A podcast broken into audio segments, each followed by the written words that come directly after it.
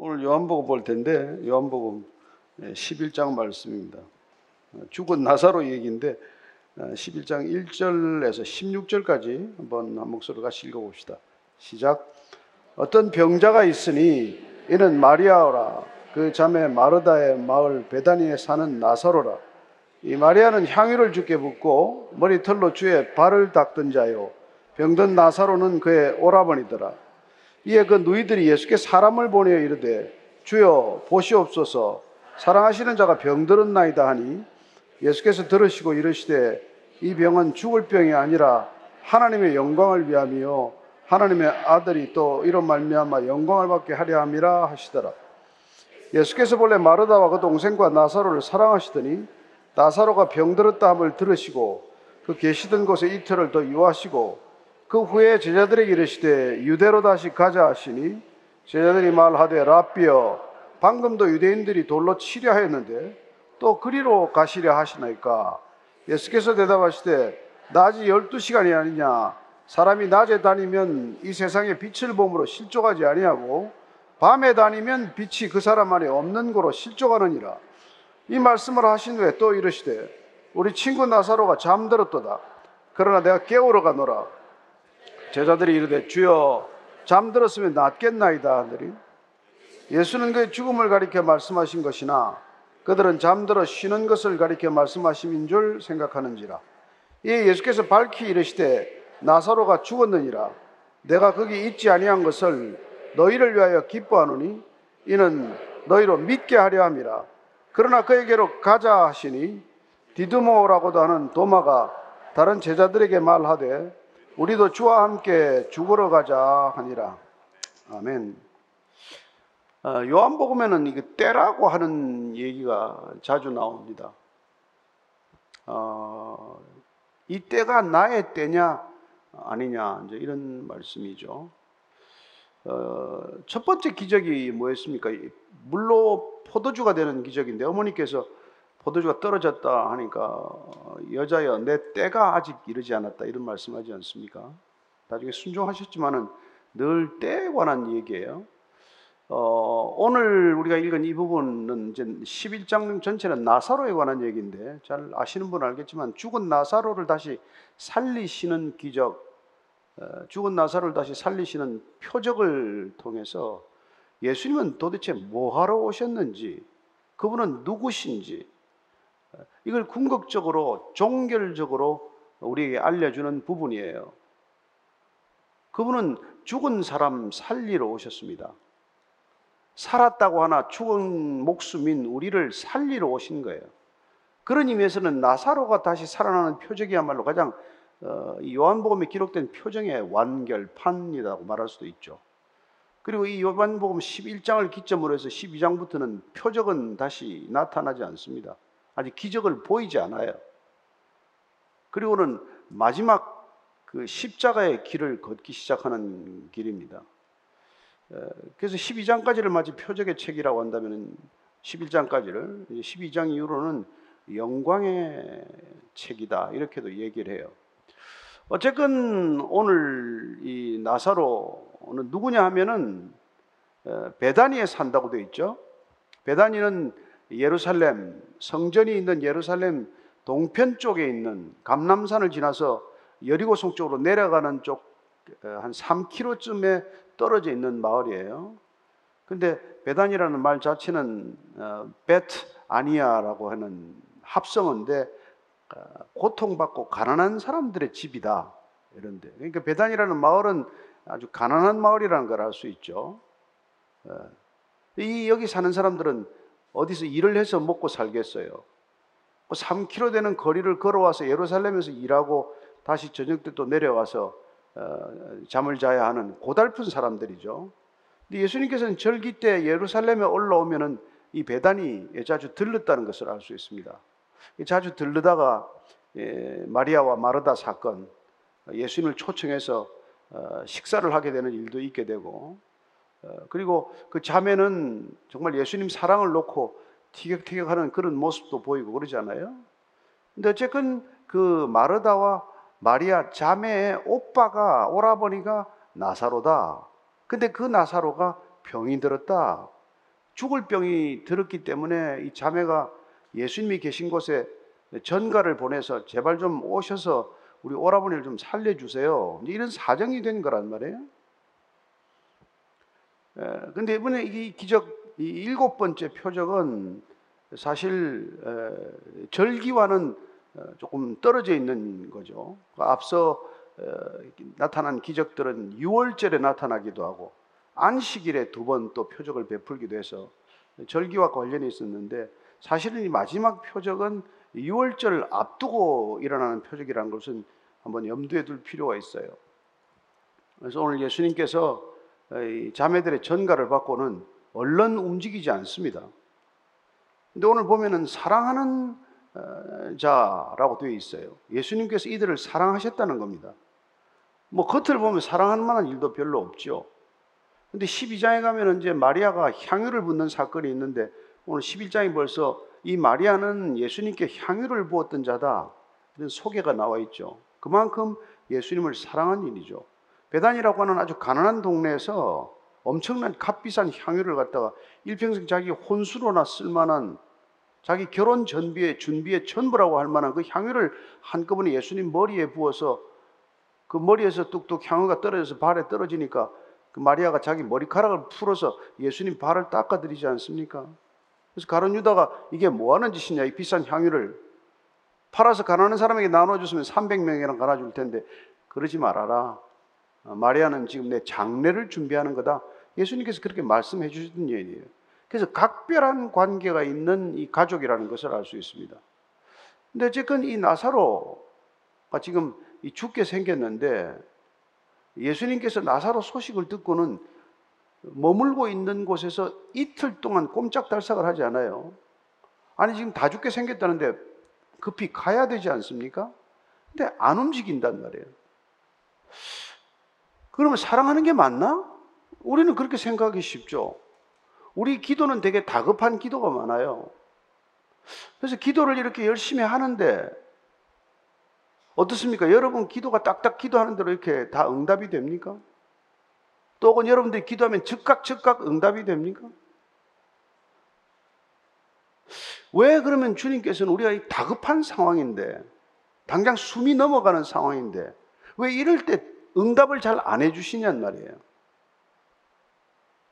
그래서 그게 아까 말씀드린 그 때와 무슨 상관이 있냐 이걸 우리가 잘 모르면 늘 어, 내가 신앙생활을 한다고 하지만은 내 때에 집착해서 내 때와 맞지 않는 하나님의 그런 시간을 우리가 이해할 수 없게 된다 이 얘기죠. 신앙은 궁극적으로 내 삶의 기준을 하나님 기준으로 바꾸는 거란 말이에요. 그 하나님의 기준이 어떠한가를 알기 위해서 우리가 말씀을 보는 거란 말이에요. 그래서 하나님을 알아가면 알아갈수록 아, 내가 내 고집, 내 주장대로는 신앙생활이 불가능하구나. 그래서 하나님을 알면 알수록 하나님께 순종하지 않고는 다른 길이 없구나. 이걸 우리가 깨우쳐 가게 되지만은, 그러나 어쨌건 우리가 답답할 때는 어떻습니까? 하나님과 씨름을 하고, 에? 야곱처럼 뭐 밤새 잠을 안 자고 하나님과 정말 마치 씨름하듯이 그렇게 씨름을 할 때는 왜 지금이 아닙니까? 왜 지금 당장 응답을 해주지 않습니까? 이제 이런 질문을 하게 된단 말이에요. 이보다도 더 근원적인 질문이 있어요.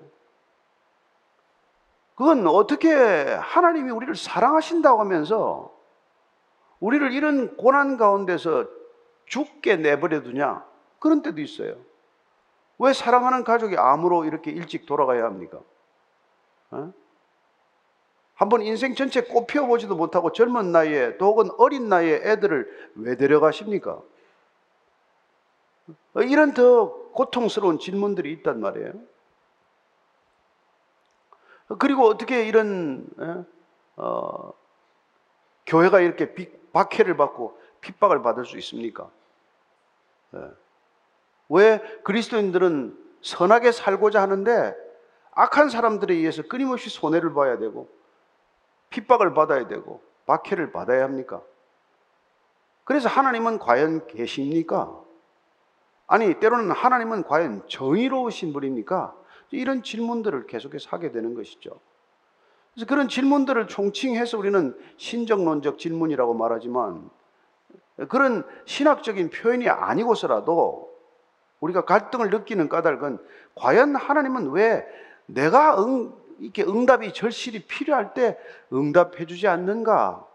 이 갈등이 우리 신앙생활 전반적으로 줄곧 우리를 괴롭히는 문제란 말이에요. 예. 근데 오늘 이 나사로 사건을 통해서 우리가 그 질문에 대한 답을 어렴풋이나마 우리가 얻고 가야 우리 신앙이 조금이라도 한 걸음 나아갈 수가 있거나 업그레이드가 될 수 있다는 것입니다. 결국 신앙은 궁극적으로 내가 중심인 삶이 아니라 하나님 중심의 삶을 살겠다는 결정이기 때문에 하나님에게 주도권을 넘겨드려야 우리는 신앙의 걸음이 시작되는 것이고 하나님께 우리의 주도권을 넘겨드린다는 가장 상징적인 행위가 주님의 때를 기다리는 거란 말이에요. 그래서 신앙은 기다림, 신앙은 인내 하는 것과 불가분이라는 것을 알게 되고 그래서 우리는 믿음만큼 기다릴 줄 아는 사람이 되는 거란 말이에요. 그래서 주님이 주도권을 가졌기 때문에 주님이 그 시간을 결정하신다. 나는 당장 지금 이게 급하지만, 그러나 주님께서는 아니다. 더 기다려라. 그러다가 어쩌면 내 생에 그 답을 얻지 못할 수도 있어요. 네. 그래서 아브라함은 뭐 자손이 모래알처럼 많아지겠다고 하지만 자기 생전에는 뭐 어? 이삭 하나 낳은 것밖에 더 있어요? 그게 어떻게 모래알 같습니까? 무별이 어떻게 이게 무별이에요? 400년 뒤에 애굽 땅에 들어간 이스라엘 백성들이 허다해져서 무별처럼 많아졌을 때 그 기도가 응답되었다. 또 혹은 그 언약이 지켜졌다라고 우리는 얘기하는 것이죠. 따라서 우리가 신앙 안으로 점점 걸어 들어가면 걸어 들어갈수록 이 시간의 단위가 달라진다는 것을 경험하게 됩니다. 벌써 2023년 절반이 지났어요. 오늘 7월 1일 아닙니까? 그래서 이렇게 흘러가는 물리적인 시간을 우리는 크로노스라고 부른단 말이죠. 이 연대기적인 시간이에요. 그러나 주님께서는 시간을 창조하신 분이시요. 시간을 넘어 있는 계신 분이시요. 초시간적 존재이신 분이요. 그래서 그분이 우리가 초월적 존재라는 것을 적어도 우리가 어, 인정한다면은 그분은 우리가 생각하는 과거, 현재, 미래의 순서적인 시간이 아니라 과거, 현재, 미래가 뭉뚱그려진 시간을 총체적으로 주관하고 계신 분이다. 따라서 그분 안에 있으면 우리는 과거도 그 시간이 바뀌는 것을 경험할 수 있을 것이고 그분 안에 있다면 미래도 우리의 생각과는 다른 어떤 시간적 상황을 맞을 수 있다는 것을 여러분들이 적어도 인정해야 한다 이 말입니다. 그래서 신앙이라는 게 우리의 과거를 해석하는 능력이다 이런 표현을 할 때 과거는 바꿀 수 없는 것처럼 보이지만은 그러나 예수님을 알고 나면 예수님을 만나고 나면 우리의 다 산산조각이 난 것 같은 그런 과거의 시간들이 주님 안에서 아름다운 시간으로 이렇게 척척 맞아 들어가는 것을 경험하게 되고 그러면 실제적으로 그 과거의 시간은 전혀 다른 시간으로 변질되는 것을 경험하게 되는 것이죠. 따라서 의미 없는 시간이 아니라 저주받았던 시간이 아니라 쓸모없었던 시간이 아니라 다 주님 안에서 그 나름대로 의미가 있었던 시간이 되는 것이고 그 시간이 없었다면 지금 여기에 내가 있을 수 없다는 것을 알게 되는 것이고 그게 해석이 되면 지금 내가 이런 고통과 어려움을 겪고 있다고 하더라도 이 시간이 없다면 장차 올 영광의 시간도 있을 수 없다는 것을 깨닫기 때문에 우리는 인내하게 되고 기다리게 되고 그리고 신뢰하게 되고 그분을 하나님으로 우리가 경배하게 되는 거란 말이죠. 그래서 오늘 마리아 마르다는 예수님 왜 안 오십니까? 예수님께서는 일부러 마치 시간을 지체하듯이 이틀을 더 기다리게 하신단 말이에요. 근데 벌써 죽었어요, 나사로는. 죽어버렸어요. 그러면 나사, 나사로가 죽었는데 이제 더, 더 이상 무슨 소용이 있어요?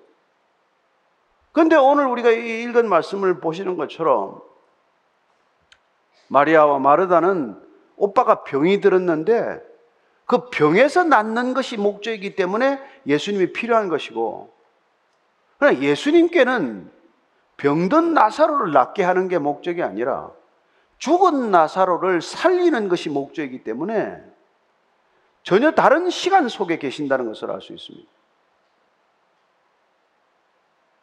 우리가 당연히 병이 낫는 게 목적이죠. 예. 우리는 다- 당연히 뭐 경제적으로 형편이 그냥 확 피는 게 이게 목적이죠. 예. 오늘 어쩌면 뭐 인기가 뭐 이렇게 하늘을 찌르듯 사람들에게 알려지는 게 목적이죠. 그게 당장 다급한 목적과 같지만 하나님께는 그게 목적이 아니란 말이에요. 그분은 우리의 어떤 상황이 있다고 하더라도 너희가 나를 아는 것, 내가 너를 구원하는 것, 곧 다시 말해서 내가 네게 생명을 주는 것, 너는 나한테 돈을 달라 그러고 내게 권력을 달라 그러고 인기를 달라 그러지만 내가 주고 싶은 것은 오직 내게 생명이라. 따라서 하나님께서는 그 양보할 수 없는 기준을 가지고 계시기 때문에 처음에는 우리가 뭐 기도하면 기도가 잘 응답되기도 하고 우리가 원하는 걸 마치 어린아이들이 때를 써서 졸라내서 얻듯이 얻을 수 있지만 점점 시간이 지나면 지날수록 예수님께서 주시고자 하는 것을 우리가 원하지 않게 않으면은 이 갈등과 간극을 좁힐 수 없는 그런 조급한 종교인이 되고 만단 말이죠. 그래서 오늘 이 나사로 사건을 보면 알겠지만 그냥 죽을 때까지 내버려 둔단 말이에요. 어떻게 그렇게 사랑, 그게 사랑입니까? 그게 예수님의 사랑이고 그게 하나님의 사랑하는 방식이다 이 말이에요. 우리는 당장 우리 형편이 바뀌는 게 우리의 사랑하는 방식이라고 생각할지 모르지만 그러나 예수님이 우리를 사랑하는 목적, 사랑하는 방식 그건 예수님이 결정하시기에 된다 이 말이죠. 그 점에서 우리의 신앙은 때로 수동태가 아니어서는 안 되는 신앙이란 말이죠. 예수님께서는 어차피 이 일을 위해서 오셨다는 것을 늘 말씀해 주셨어요. 세례 요한도 시험에 들었던 사람이에요. 아니, 내가 감옥에 들어가 있으면 나를 좀 구해 주셔야지. 메시아라면서. 내가 지금 죽게 생겼는데 면회도 한 번 안 오시고 이게 뭡니까 도대체? 그 사람을 보내서 예수님, 야, 예수님 기다려야 되면 예수님 메시아 맞습니까? 마태복음 11장 5절 한번 같이 읽을까요? 시작. 맹인이 보며 못 걷는 사람이 걸으며 나병 환자가 깨끗함을 받으며 못 듣는 자가 들으며 죽은 자가 살아나며 가난한 자에게 복음이 전파된다 하라. 이 말씀만 하시고 감옥에 갇힌 내가 구속된 내가 석방될 것이다 이런 얘기는 없어요. 죽은 자가 살아난다고 하더니 죽은 자가 살아났습니까 실제로? 나사로 이전에 벌써 죽은 자가 살아나는 일을 몇 번 하셨어요. 그죠? 예. 왜냐하면 그 저기 저 나인성 과부 아들이 죽었을 때 살렸고 또 저기 저 마가복음 사장에 보면은 회당장 야이로의 예? 딸이 죽었는데 그 딸을 또 살려낸단 말이에요. 그뿐이겠어요? 저는 더 많은 사람이 예수님 때문에 살았다고 믿습니다.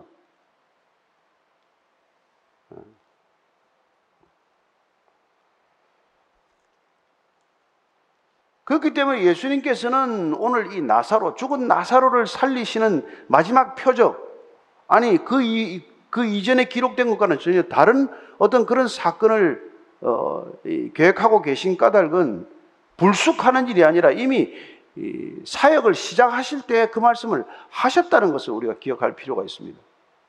요한복음 5장 28절 29절 말씀입니다. 예수님이 어떤 기적을 베풀고 표적을 베풀지 이렇게 말씀하셨어요. 시작. 이를 놀랍게 여기지 말라. 무덤 속에 있는 자가 다 그의 음성을 들을 때가 오나니 선한 일을 행한 자는 생명의 부활로 악한 일을 행한 자는 심판의 부활로 나오리라. 무덤에 있는 사람들이 예수님의 음성을 다 들을 때가 온다는 거예요. 무덤 속에 있다는 말은 다 죽었다는 말 아니에요? 다 죽은 사람들인데 예수님의 음성을 듣게 되면은 생명의 부활로 나오는 사람과 여기 심판의 부활로 나오는 사람이 있다. 이 말씀을 하고 계신 것이죠. 앞으로 나사로는 예수님의 음성을 듣게 될 거예요. 나오너라. 그 얘기를 듣게 될 것입니다.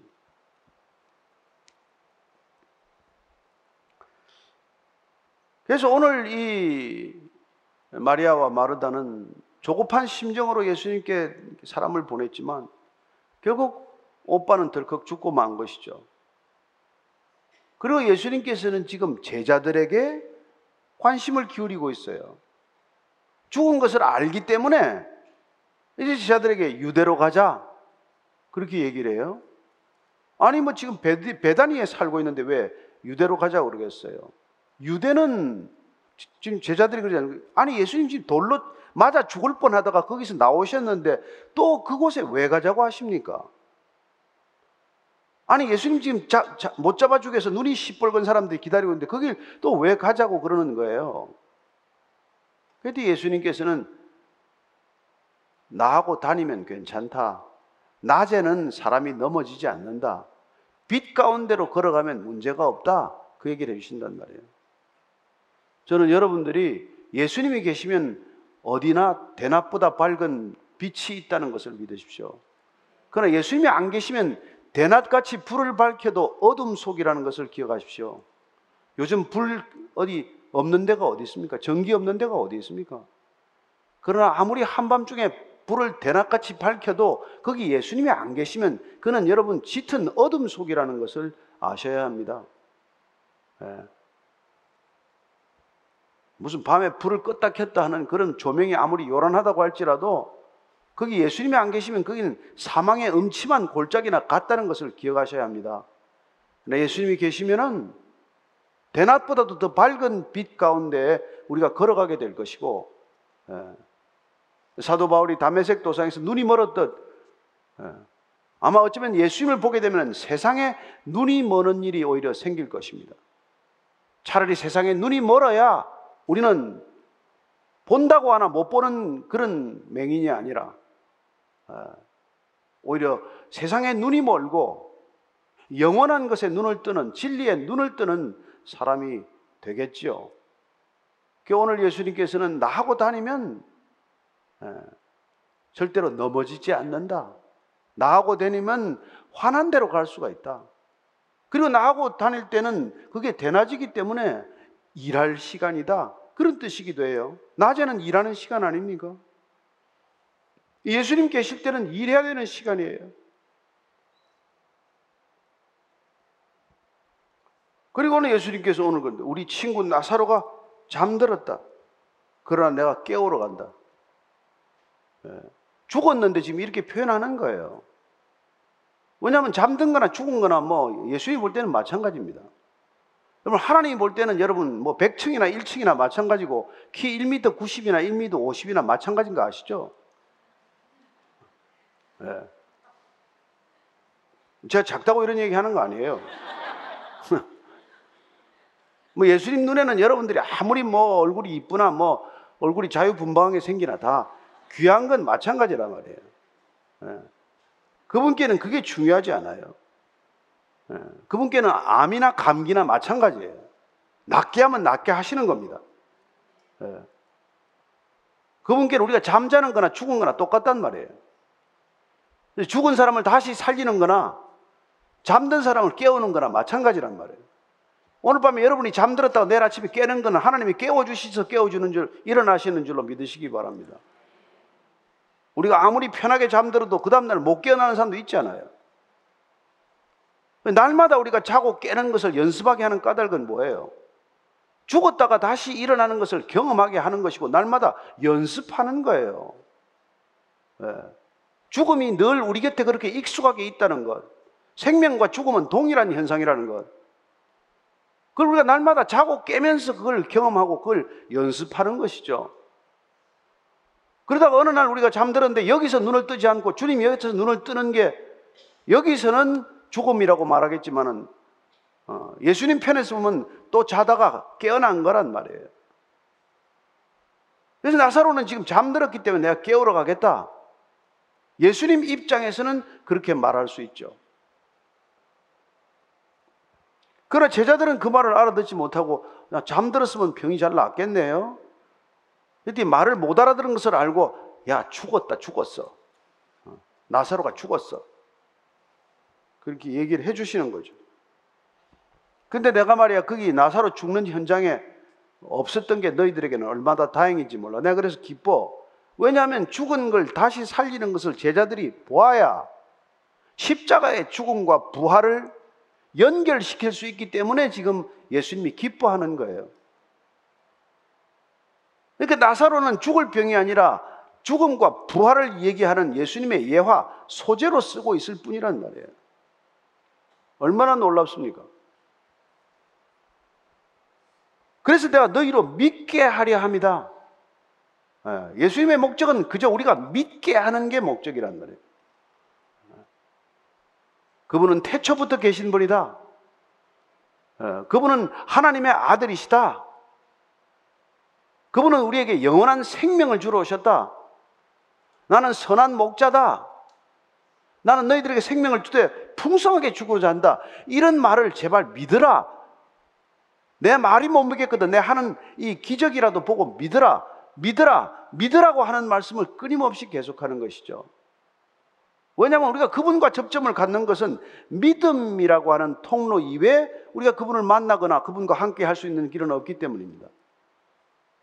우리가 이 성경 말씀 한 절 읽고 그분을 우리가 주님이라고 부르는 것은 대단한 믿음 아닙니까? 그러나 그 믿음이 있으면 그 주님은 2000년 전에 주님이 아니라 지금 살아계신 주님이 될 것이고 우리가 믿음으로 그분의 이름을 날마다 부르고 그분께 기도하면 그분은 우리를 친구라고 불러주는 대단한 존재가 되는 것 아니에요? 예. 그래서 여러분들은 그 믿음으로 그분께 나아가는 자마다 주님께서는 상을 주시겠다 약속을 하셨고 야고보 사도는 그렇게 믿음을 위해서 인내하게 하고 인내하게 하기 위해서 시련을 주시는 것이다. 이런 얘기를 하는 것이죠. 야고보서 말씀 한번 같이 읽을까요? 야고보서 1장 2절에서부터 한번 4절까지 같이 읽겠습니다. 야고보서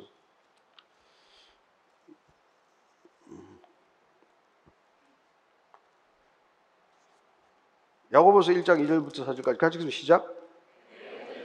너희가 여러 가지 시험을 당하거든 온전히 기쁘게 여기라. 이는 너희 믿음의 시련이 인내를 만들어내는 줄 너희가 알미라. 인내를 온전히 이루라. 이는 너희로 온전하고 구비하여 조금도 부족함이 없게 하리라. 온전하게 만드는 게 목적이란 말이에요. 여러분들 지금 시험 가운데 계십니까? 어려운 고통 속에 있습니까? 내가 해결할 수 없는 고난 가운데 있습니까? 인내하라는 거예요. 왜냐하면 그 인내는 여러분들이 온전함을 이루게 하기 위해서 그러시다는 것이죠. 이때 온전함이란 뭘까요? 성숙함이에요. 성숙함. 여러분들이 고난을 통해서 점점 성숙해지도록 하는 것. 성숙해진다는 것은 무슨 목적입니까? 예수님을 조금 더 깊은 차원에서 알게 되는 것. 예수님을 더 깊은 관계에서 그분과 예, 교제할 줄 아는 것. 그게 목적이란 말이에요. 여러분, 부모가 자녀와 깊은 교제를 하는 목적이 뭡니까? 그저 필요한 것을 채워주기 위해서만 그런 게 아니잖아요. 더 사랑하고, 더 알아가고, 더 깊이 사랑하고, 더 신뢰하고, 그렇게 모든 인격을 다해서 서로의 관계를 깊게 가져가기 위해서 우리는 예, 그런 관계를 갖는 거란 말이죠.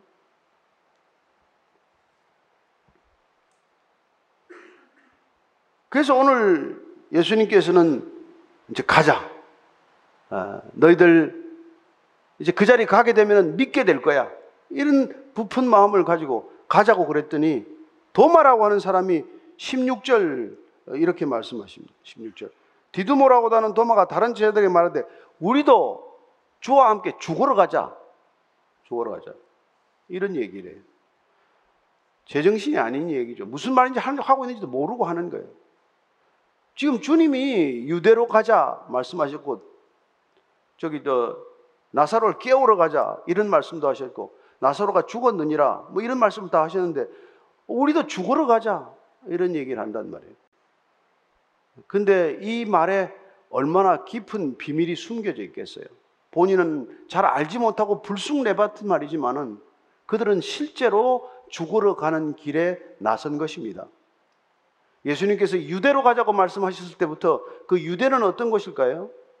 나사로를 살리기 위해서 가는 유대로 올라가자고 할 때 그 유대로 올라가는 길은 바로 십자가를 져야 하는 길이고 골고다 언덕으로 가야 하는 길이고 죽은 사람을 살리기 위해서 당신이 죽으셔야 하는 길이다. 그 얘기란 말이에요. 근데 도마가 불쑥 그런 얘기를 꺼낸 거예요. 우리도 죽으러 가자. 그들은 십자가에서 죽기는 그냥 다 도망갑니다. 예수님 십자가 질 때 옆에 누가 남아있긴 합니까? 그러나 결국은 그들도 예수님을 따라서 죽음의 길을 걷게 됩니다. 왜요? 예수님께서 그들을 살리셨기 때문에 그들에게 영생이 왔다는 것을 그들이 알았을 때, 믿었을 때, 그들 또한 예수님처럼 누군가를 살리기 위해서 내 스스로 나의 기꺼이 죽음의 길을 가는 사람이 되는 것이죠. 따라서 오늘 예수님이 나사로를 살리러 가는 이 길은 생명을 위해서 가는 죽음의 길이라는 것을 기억하십시오. 그러나 이 죽음의 길은 죽음이 끝이 아니라 이 세상의 죽음을 정복하는 영생의 길이요. 우리에게 주어진 영생의 생명을 누군가에게 접붙이고 누군가에게 씨앗으로 뿌려고 뿌려내고 그리고 그 열매를 기다리며 걸어가는 인생이라는 것을 알게 됩니다. 전혀 다른 삶의 지평이 열리는 길이요. 여러분들이 지금까지 살아왔던 인생의 목적과는 전혀 다른 목적이 시작되는 길이요.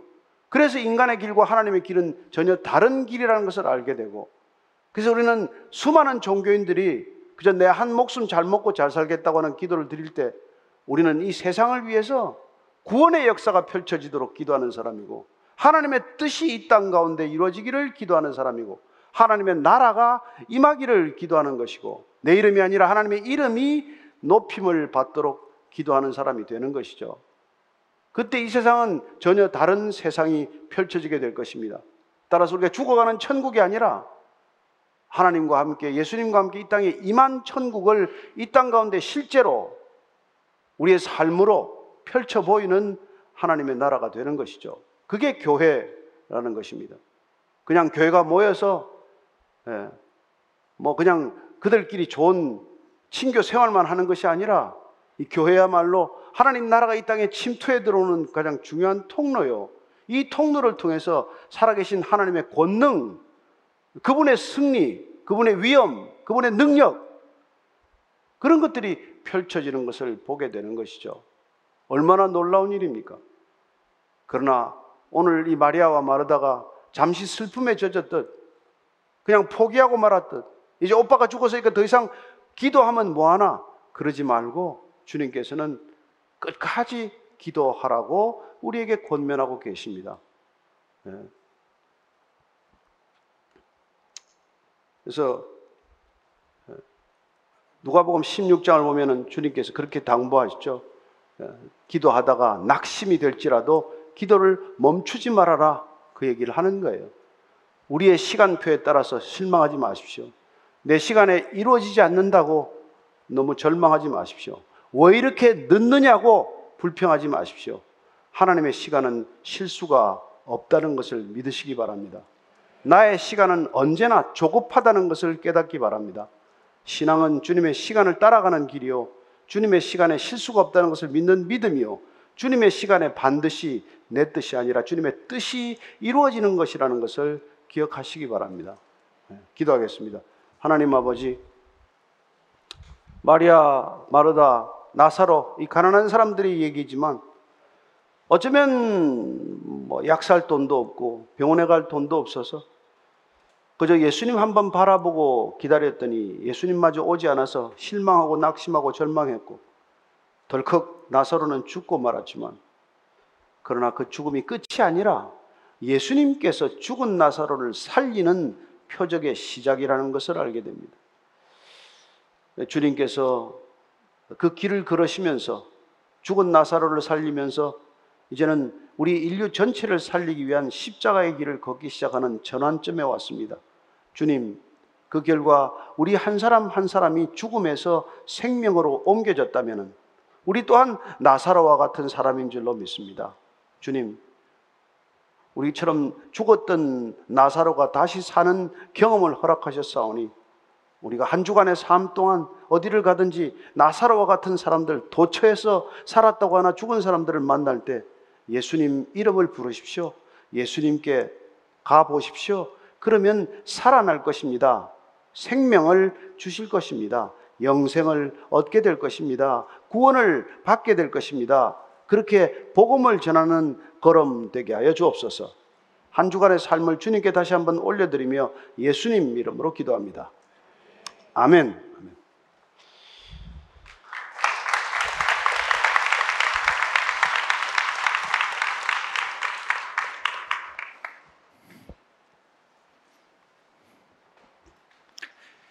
아 오늘 뭐 우리 안 목사님 복장이 아주 그냥 멋있, 멋있죠. 감사합니다. 네. 음. 제가 사드린 건 아니에요, 아니고. 예, 질문하겠습니다.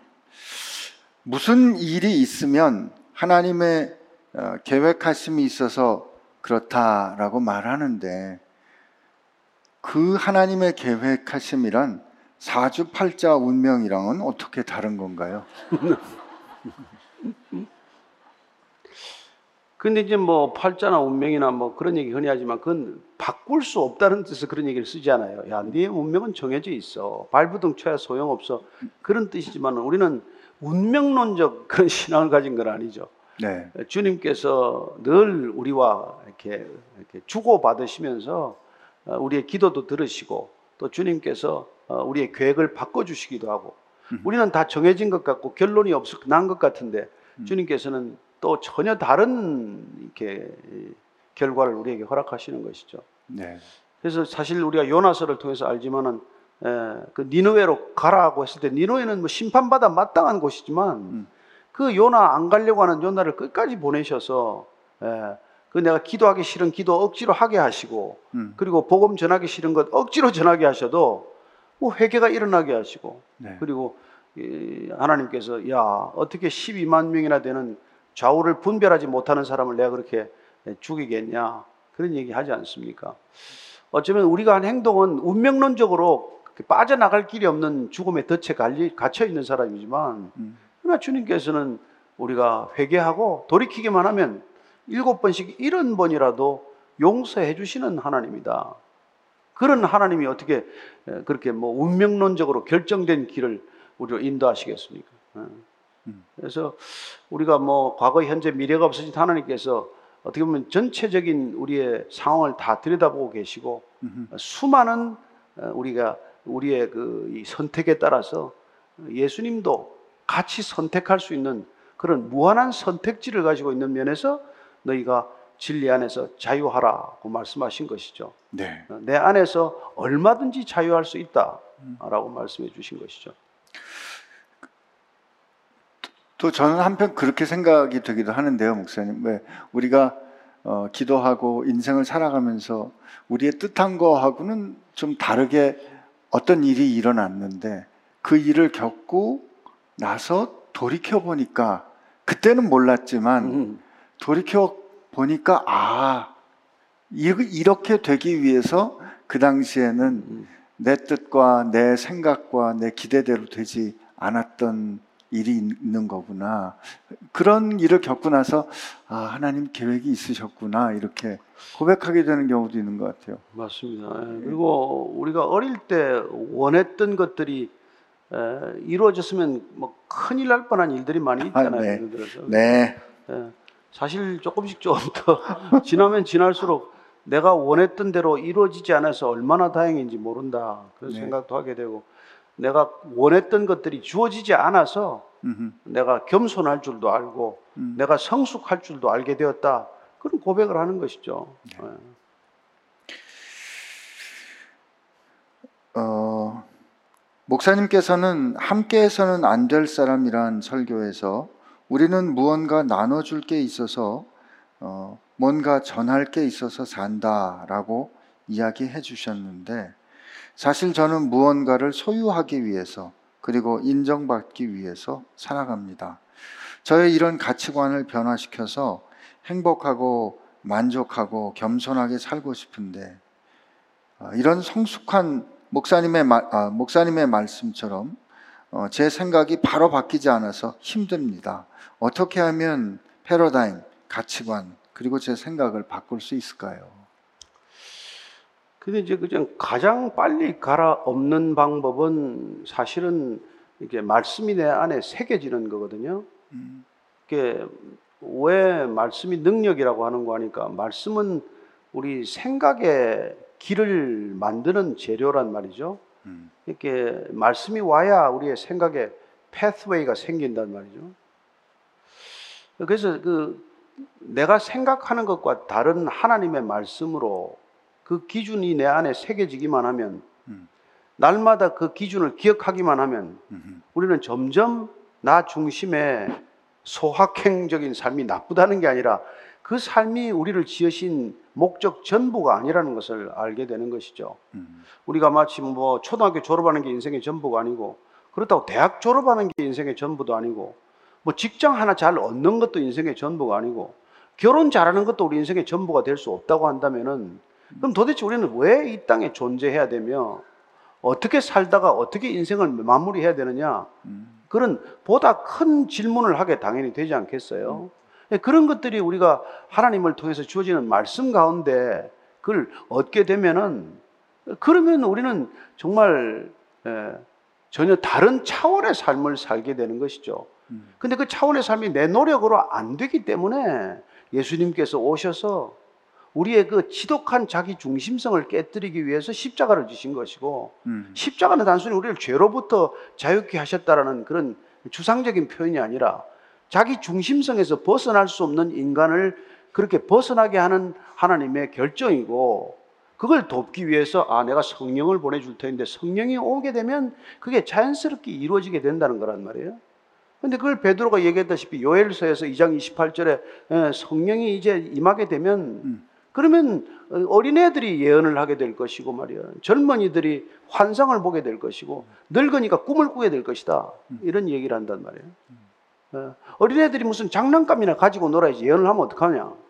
뭐 이렇게 할지 모르겠지만 그 예언이란 하나님의 말씀을 얘기하기 시작하는데 어린애들 입에 하나님의 말씀을 넣어주지 않으면 어린애들이 밖에 나가서 맨날 욕만 배워와서 집에 와도 욕만 하게 돼요. 젊은이들에게 하나님의 말씀이 주어지지 않으면 젊은이들이 환상, 비전을 갖지 않고 환장을 하게 돼요. 음. 세상에 환장한다고. 명품에 환장을 해요. 예? 그게 다 없어서 그래. 그게 뭔지를 몰라서 그렇단 말이에요. 음, 그게 왜 환장할 일입니까? 뭔데 그 남의 이름을 갖다 옷에다 새기고 다녀요? 그 사람이 사돈의 팔촌이요. 당신 부모요. 뭐 때문에 그 이름을 줄레줄레 해가지고 백에도 새기고 무슨 뭐 가방에도 새기고 뭐만 옷에도 새기고 손수건에 새기고 왜 그러냐는 말이죠 우리가 늙은이들이 여러분 하나님의 말씀을 모르면은 예? 이게 꿈을 꾸는 게 아니라 이게 망령이 난단 말이에요. 그래서 우리가 하나님을 믿게 되면 정말 우리 차원의 삶이 아니라 정말 하나님이 계획하시는 삶을 살게 된다. 예, 그런 거죠. 그래서 저는 오늘 이분처럼 뭐 나는 조- 그냥 잘 살고 싶은데 그냥 뭐 소심해 보이지만은 그냥 예, 하루하루 즐겁게 살고 싶은데 아니 아니 하루하루께 즐겁게 살 수 있어요. 여러분들이 하나님의 말씀 가운데서도 그러나 더 큰 기쁨을 맛보게 하기 위해서 때로는 예수님께서 말씀하신 대로 예, 날마다 자기를 부인해봐라. 그리고 내가 십자가를 지고 걸어봐라. 그러면 내 혼자 느끼는 기쁨이나 즐거움이 아니라 공동체가 느끼는 어마어마한 기쁨을 함께 누리게 될 것이다. 그게 하나님 나라의 꿈이란 말이죠. 아멘. 말씀을 어, 스- 넣어야 된다 이렇게 목사님 답을 해주셨는데 어, 이 소유하고 관련한 그 말씀 사실 확인을 하나 한다면 저는 어, 너희는 값으로 사신 바 되었으니 이런 말씀이 있잖아요. 우리 인생이 주님께서 생명을 주어 값 주어 사셨기 때문에 내 것이 아니다. 하나님의 것이다. 라는 생각을 늘 날마다 확인해야 되지 않을까. 소유권에 대한 정리가 안 되기 때문에 자꾸 내가 음. 좀더 갖고 싶고 뭐더 네. 내 것으로 챙기고 싶고 음. 그런 게 아닌가 하는 생각도 들긴 합니다. 그렇죠. 근데 소유에 관한 문제는 뭐 궁극적으로 자기 정체성에 관한 문제예요. 음, 예.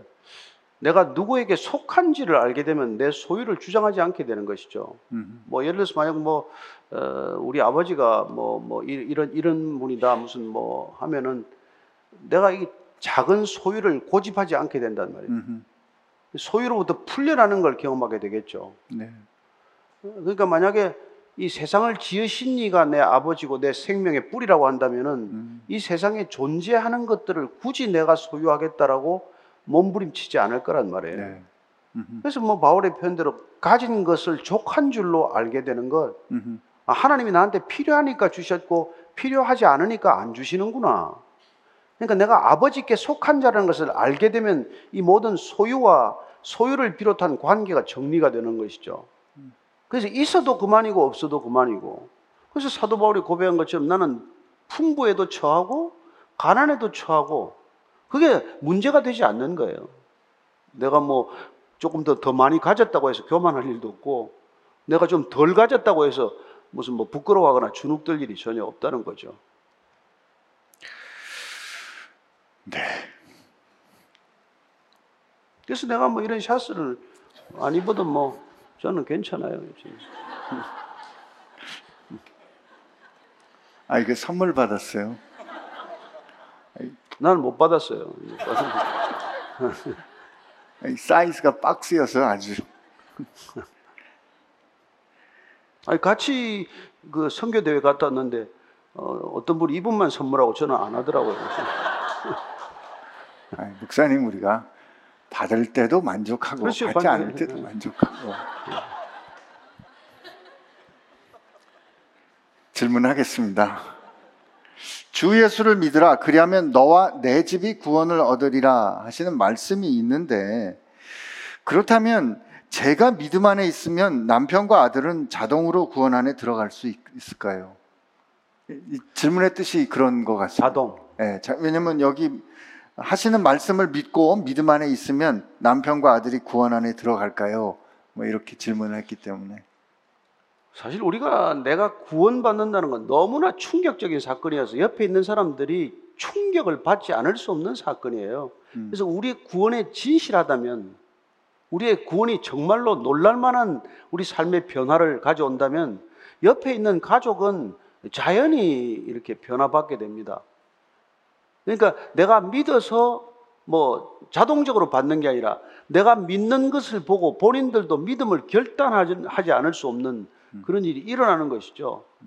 이 교회에 그런 일이 많습니다. 아버지가 평생 이 정말 예수님 믿는 사람 욕하고 그러다가 에, 이 교회 나온 지 얼마 되지 않아서 세례받고 워낙 바뀐 걸 보고 새 아들이 1년간 아버지가 어떻게 저렇게 진짠가 아닌가 지켜보다가 새 아들이 에, 1년 뒤 같이 받기로 결정했어요. 음. 예? 놀랍지 않습니까? 자기 아버지가 저런 아버지가 아니었는데 그 아들 셋이가 다 한날에 같이 세례받았다 이 말이에요. 음. 그런 비슷한 일이 많습니다. 그래서 저는 어, 예수를 믿으라. 그리하면 너와 내 가족이 구원을 얻으리라. 그러나 그것도 아까 말씀드린 대로 하나님의 시간과 때가 있단 말이에요. 그냥 내가 믿고 난 다음날 같이 믿으면 좋겠는데 또 말씀드린 것처럼 내가 믿은 지 1년 만에 모든 가족이 다 믿었으면 좋겠는데 또 하나님께서는 또 집요하게 음. 저는 믿는 아내하고 결혼했지만 13년간 아내를 구박하다가 음. 또 믿게 되는 수도 있다 이 말이죠. 목사님 댁에도 이 나사로 사건이 있었던 거네요. 제가 나사로입니다.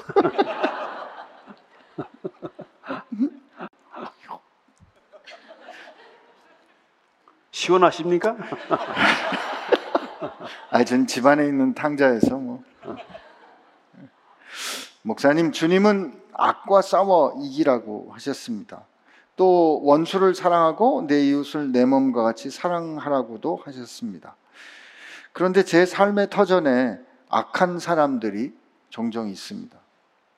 어디에 있다고? 삶의 터전. 아, 예. 어, 삶의 여러 가지 관계들로 그들을 피할 수도 없고 가까이 지내야 할 때가 있습니다. 이들을 사랑하는 이웃으로 생각해야 할지, 싸워 이겨야 하는 악으로 대하여야 할지 어떻게 해야 할까요? 저는 이제 뭐 그런 생각을 합니다. 우리가 그 선악과를 먹지 말라는 이유가 선과 악으로 양분하는 버릇을 갖지 말라는 얘기예요. 음, 우리가 저 사람은 악하다, 나보다 악하다라는 기준이 도대체 그게 객관적입니까? 합리적입니까? 누가 결정합니까? 예. 그 자기는 나는 내가 기독교인이기 때문에 기독교인이 아닌 사람은 나보다 더 악하다고 그렇게 규정하는 이유가 뭐냔 말이에요. 이게. 음, 예. 음, 또 나한테 좀 심하게 이렇게 뭐 이렇게 구한다고 그, 군다고 해서 나보다 악하다고 얘기할 수 있는 근거가 뭐냔 말이죠. 음. 그러니까 우리가 생각을 할 때 사람을 볼 때 저 사람이 악하다가 아니라 그 사람을 보게서 그 사람이 악하다고 보는데 눈이 악하다는 것을 이미 인정하고 있다는 것을 기억해야 되는 것이죠. 그래서 뭐 타종교회는 뭐 뭐 뭐 눈에는 뭐가 보인다 그러지 않아요? 악한 사람 눈에는 악인이 보일 것이고 선한 사람 눈에는 선인이 보일 것이다. 그런 말을 한단 말이에요. 그래서 여러분들이 내 안에 선이 가득 차는 게 중요하지 다른 사람들의 악에 눈 뜨는 게 중요하지 않단 말이에요. 그 예수님은 마태복음에서 그 산상순에서 결국은 남의 눈에 있는 티를 보지 말고 내 눈에 있는 들보를 보라 이렇게 말씀하신 게 뭐예요? 저 사람 안에 있는 작은 악을 보지 말고 너 속에 있는 더 큰 악을 보라는 거란 말이에요. 그러니까 바리새인들은 남의 눈에 있는 티를 보고 자기 속에 있는 악을 못 본 사람들 아니에요? 그래서 예수님한테 야단을 직사하게 맞은 거란 말이에요. 그 사람들 자기들 볼 때는 항상 자, 다른 사람보다도 자기가 선하다고 의롭다고 이렇게 확신했던 사람들이지만 하나님 눈에는 전혀 다르단 말이에요. 그러니까 사람을 볼 때 저 사람은 나보다 악하다, 나보다 못됐다 이렇게 보는 게 아니란 말이에요. 그 자체가 잘못됐단 말이에요. 예. 그래서 나 안에 주님의 사랑이 흘러 넘치면은 그 사랑이 저 사람에게 흘러가는 게 중요하고, 예. 그 사람이 내가 변해가는 모습을 보고 정말 그 사람도 변하는 것을 보는 게 우리의 신앙생활이란 말이에요. 이번에 우리 안 목사님하고 같이 이제 그 성교대회 갔다 오다가 중간에 어디 들렀는데 그곳에서 있는 한 에, 직장인이 자기 직장에서 아, 본인은 이렇게 유튜브로 늘 한 2년 예배를 드렸기 때문에 베이직 교인이래요. 예, 베이직 유튜브 교인인데 직장에서 성경 통독하라 그래서 두세 사람이 통독을 했는데 그게 한 일곱 여덟 명으로 늘어났대요. 그 중에 한 사람이 그 회사에서 그 조직에서 가장 못된 사람이라고 소문난 사람이 들어왔는데 그 1년간 같이 성경을 읽다가 완전히 사람이 변했다는 거예요. 저는 그게 뭐 이분한테도 좀 적용이 됐으면 좋겠어요. 음. 집에서만 그분이 하는 게 아니라 내 일터도 교회가 되게 하기 위해서 내가 교회이기 때문에 내 이 일터를 교회로 만들어 보겠다.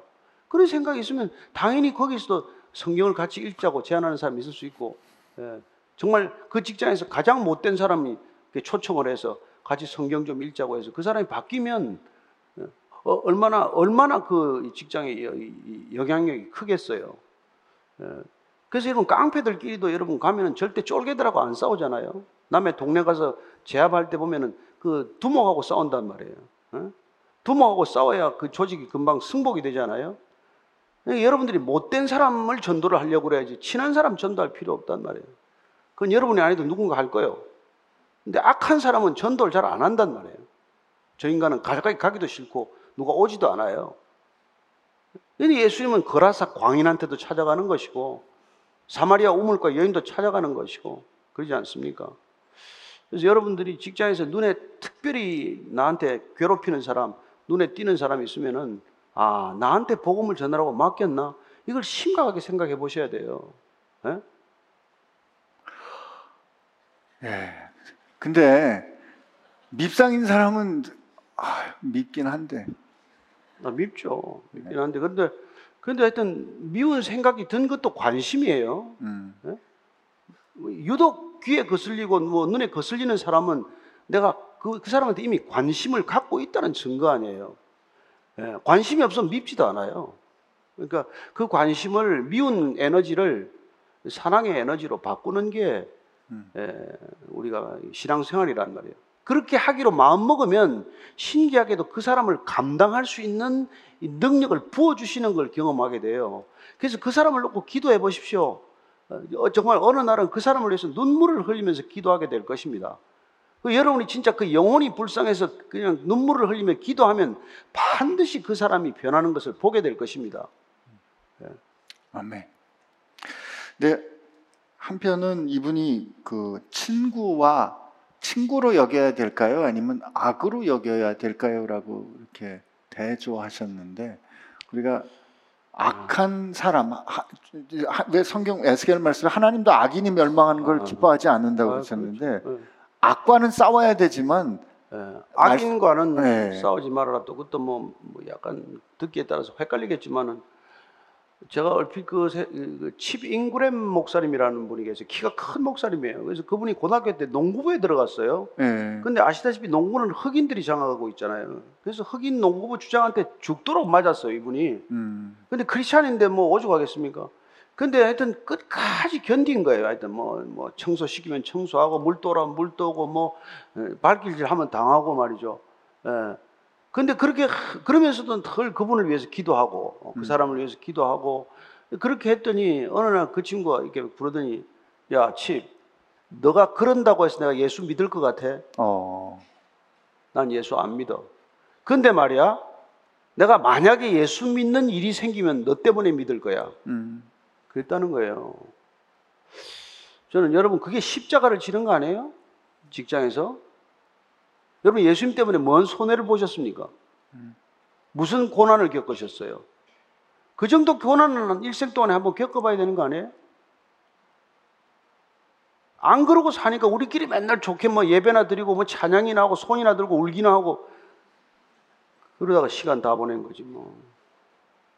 뭐 여러분들 보고 뭐 테러리스트가 되라 그럽니까? 뭐 폭탄을 지고 들어가서 있으면 뭐 무스크를 터뜨리라 그럽니까? 옆에 있는 직장에 있는 못된 사람 하나를 좀 바꿔놓으라 이 말이에요. 그 사람을 전도를 해보라 이 말이에요. 목표가. 아니 목사님도 찬양 좋아하시면서 왜 또 이렇게 아니 뭐 찬양은 내가 잘 못하죠. 아니 여러분들한테 화내는 게 아니라 우리가 크리스천들이 그런 열정이 부족하단 말이에요. 네, 너무 좋은 게 좋아. 부드러운 게 너무 좋아. 그 사람 때문에 뭐 교회 못 나올 수도 있고 주일 성수 못 할 수도 있는 거란 말이에요. 그 사람한테 뭐 술 사주느라고 11조 못 할 수도 있어야 된단 말이에요. 예? 아, 이건 좀 심하나?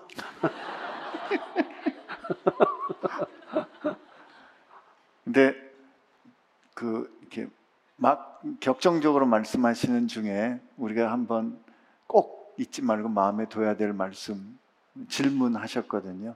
여러분은 예수님 때문에 무슨 손해를 보셨습니까? 하는 그 질문 우리 한번 좀 어, 생각하고 우리 날마다의 삶에서 확인하고 점검해야 되는 질문이 아닐까 싶습니다.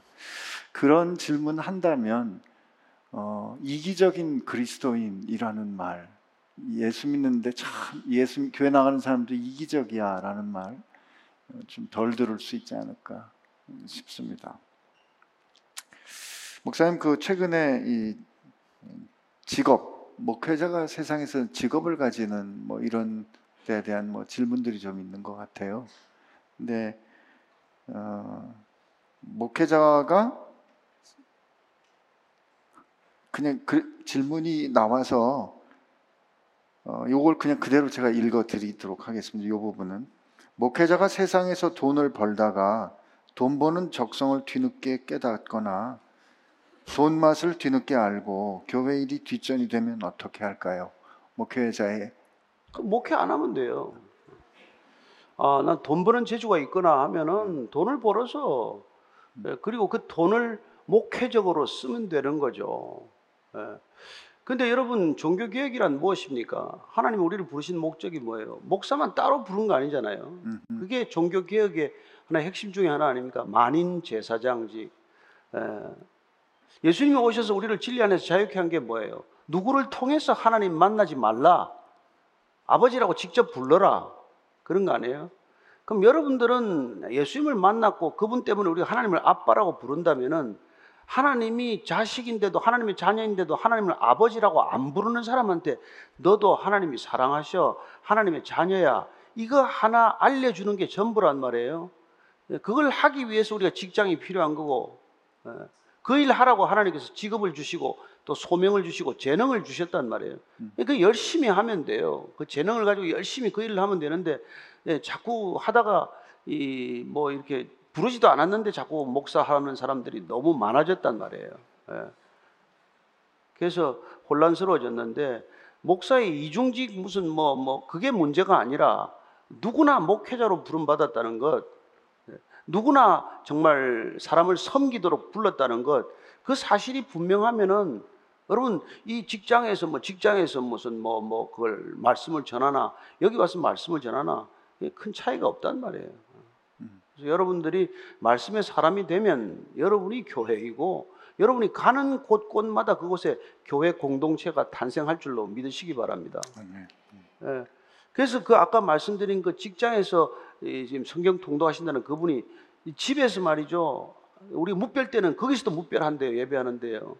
근데 본인이 일 때문에 집에 그 못 들어가는 날 그 그분의 아드님이 예, 어린 13살 아드님이 아빠 걱정하지 마세요. 제가 설교할게요. 음, 그런 일이 어떻게 가능하냔 말이에요. 예? 그게 부모가 그렇게 말씀대로 살았더니 그 13살 된 아들이 말이죠. 무별 예배를 자기가 설교하겠다고 그런 일이 생긴단 말이에요. 이단입니까? 아니요. 저는 정말 여러분들이 말씀의 사람이 되면 그런 일이 일어날 줄로 믿습니다. 아멘. 그 목회자가 일하는 거에 대해서는 제가 사실 평일에 나와서 일을 하기 때문에 거의 변명처럼 들릴 수 있겠지만 어, 사도 바울이 tent maker로 일했던 이유는 그 당대 사람들이 말씀을 전하고 돈을 받는 그 당대 문화 그 환경에서 복음을 그렇게 전하고 돈을 받으면 역시 돈 받고 말을 전하는 말쟁이라는 것으로 역임을 받는 것을 구별하기 위해서 일을 하면서 돈을 따로 받지 않고 말을 복음을 전했거든요. 그런데 사도 바울은 또 빌립보나 이런 데에서는 또 지원을 받기도 했습니다. 어, 혹시 지금 목회자가 목회, 목회를 하는데 어, 이 경제적인 어려움 때문에 하나님 나는 하나님의 영광을 가리는 일을 어, 감당하기 어렵습니다. 그러면 그 일을 위해서 자기가 일하면서 섬기는 그 결정을 저는 하나님께서 꾸중하지 않으신다고 생각합니다. 그래서 그런 어떤 제도나 무슨 그 시스템의 문제로 보지 않을 그런 문제가 아닐까 그 생각을 하면서 근데 이제 분명한 거는 이제 우리 안 목사님 그 얘기 나누다가 안 목사님 그런 얘기도 했어요. 그 풀타임으로 정말 목회 전념하는 사람이 있기 때문에 네. 텐트 메이커들이 또 자유롭게 그렇죠. 이렇게 할 수 있는 그런 부분이 있다는 것도 우리가 같이 또 솔직히 나눈 적이 있어요. 그래서 에, 그게 형편이 될 만하면은 뭐, 뭐 직업을 가질 수도 있는 거고 또, 어, 또 이쪽에 또 전, 전념하다 보니까 어, 이거 이외에는 다른 일을 할 수가 없게 되는 상황이 있으면은 또 그렇게 하는 거고 그런 거예요. 그래서 저는 그 경계가 조금 자유로웠으면 하는 그런 입장입니다. 뭐 제가 옳다는 것도 아니고 다 그것도 뭐 형편과 사정에 따라 다른 거죠. 도대체 성도는 안 오고 가족들을 뭐 굶겨 죽일 수는 없- 없어서 이중직을 하든 삼중직을 하든 그게 뭐가 잘못이겠어요. 예. 예. 그러나 목숨을 걸고 말씀 전하다 죽어야지 뭐 또 이렇게 생각하는 사람도 있을 거예요. 네. 그러면 그 자식이라도 잘 될 거 아니야. 뭐 이런 얘기도 하는데 그것도 또 뭐 듣기에 따라서는 너무 독선적으로 들릴 수도 있는 것이고 음흠. 에, 중요한 것은 우리의 마음과 중심이 하나님을 향해 있냐 아니냐 그게 중요한 거지 무슨 이 직업이냐 저 직업이냐 그게 중요한 게 아니란 말이죠. 근데 만약에 목회도 그냥 돈을 버는 직업적 수단이 되면은 풀타임 하면 뭐 합니까?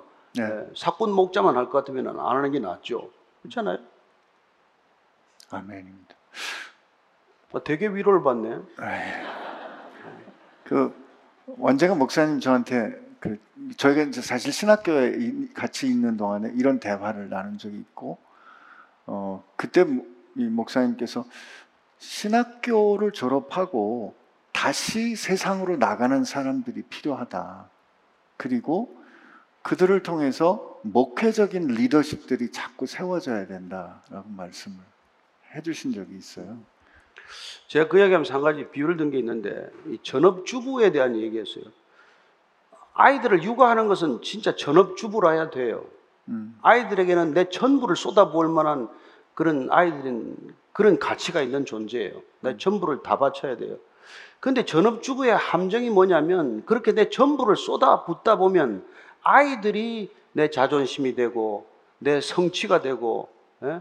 남편이 내 자랑이 되고 음. 그래서 그 전업주부라는 이유 때문에 올인한 게 아니라 오히려 가족들을 그냥 내가 마음대로 쥐고 흔들고 컨트롤하려고 하는 나쁜 버릇이 생길 수도 있다 이 말이에요. 그래서 잔소리 전문가가 되기가 쉽다 이 말이에요. 근데 자기 직업이 있는 분들은 늘 죄송스러운 마음이 있기 때문에 아이들하고 짧은 시간 동안 오히려 깊은 사랑을 나누고자 하고 내가 컨트롤하고자 하- 하지 않는 그런 면에서 뭐, 뭐 직업이 있는 그런 아내가 또 좋은 점이 있을 수도 있다 이 말이에요.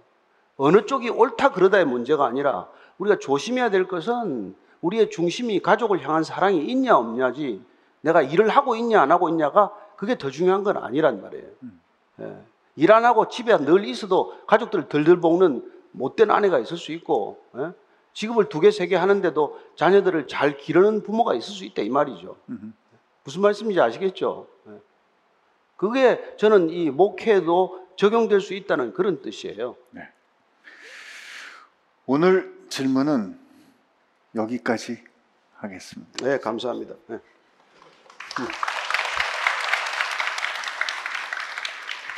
네, 같이 기도하겠습니다. 네. 하나님 감사합니다. 어, 저희가 살아보니까 음, 우리가 기대했던 때에 어, 주님께서 기대했던 것처럼 응답해 주시지 않을 때가 많이 있는 거 경험합니다.